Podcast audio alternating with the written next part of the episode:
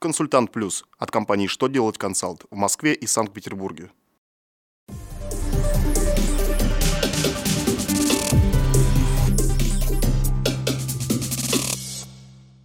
Добрый день! Для вас работает служба информации телеканала «Что делать ТВ» в студии Ольга Тихонова. В этом выпуске вы узнаете, как изменится налогообложение экспорта и импорта товаров из Армении, каким образом будут оценивать соответствие госслужащих занимаемой должности, какие нововведения ожидаются в сфере защиты прав туристов. Итак, о самом главном по порядку – Армения подписала договор о присоединении к Евразийскому экономическому союзу России, Беларуси и Казахстана. Соответственно, после ратификации этого документа и вступления в силу договора о Евразийском экономическом союзе, взимание косвенных налогов при экспорте и импорте товаров из Республики Армения в России, Беларуси и Казахстан будет осуществляться по правилам, предусмотренным договором от 29 мая 2014 года.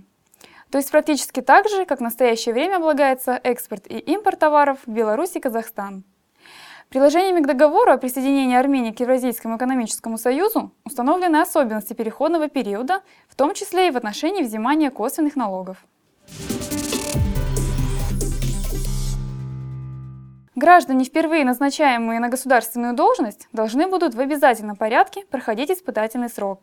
Об этом говорится в законопроекте, подготовленном правительством России. Продолжительность проверки составит от одного месяца до года в зависимости от вакансии.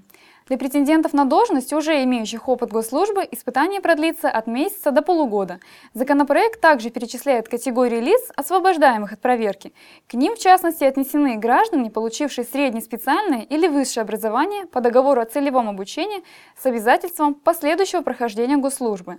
Авторы документа полагают, что нововведение позволит эффективнее оценивать уровень подготовки чиновников и наполнять госорганы высокопрофессиональными кадрами.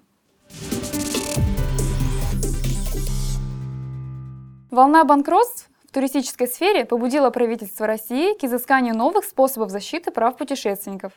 В частности, Кабинет министров предлагает обязать турфирмы заключать с клиентами унифицированный договор. Необходимость утверждения такой формы договора в правительстве объясняют тем, что права и обязанности его сторон обладают определенной спецификой, которую обязательно следует учитывать. Проект единого договора разработан Ростуризмом и в настоящее время обсуждается представителями турбизнеса. Некоторые специалисты оценивают идею положительно, но отмечают, что документ требует доработки. Например, они считают обязательным включение в проект договоров пунктов о финансовом обеспечении туроператоров, а также добровольном страховании туристами своих финансовых рисков.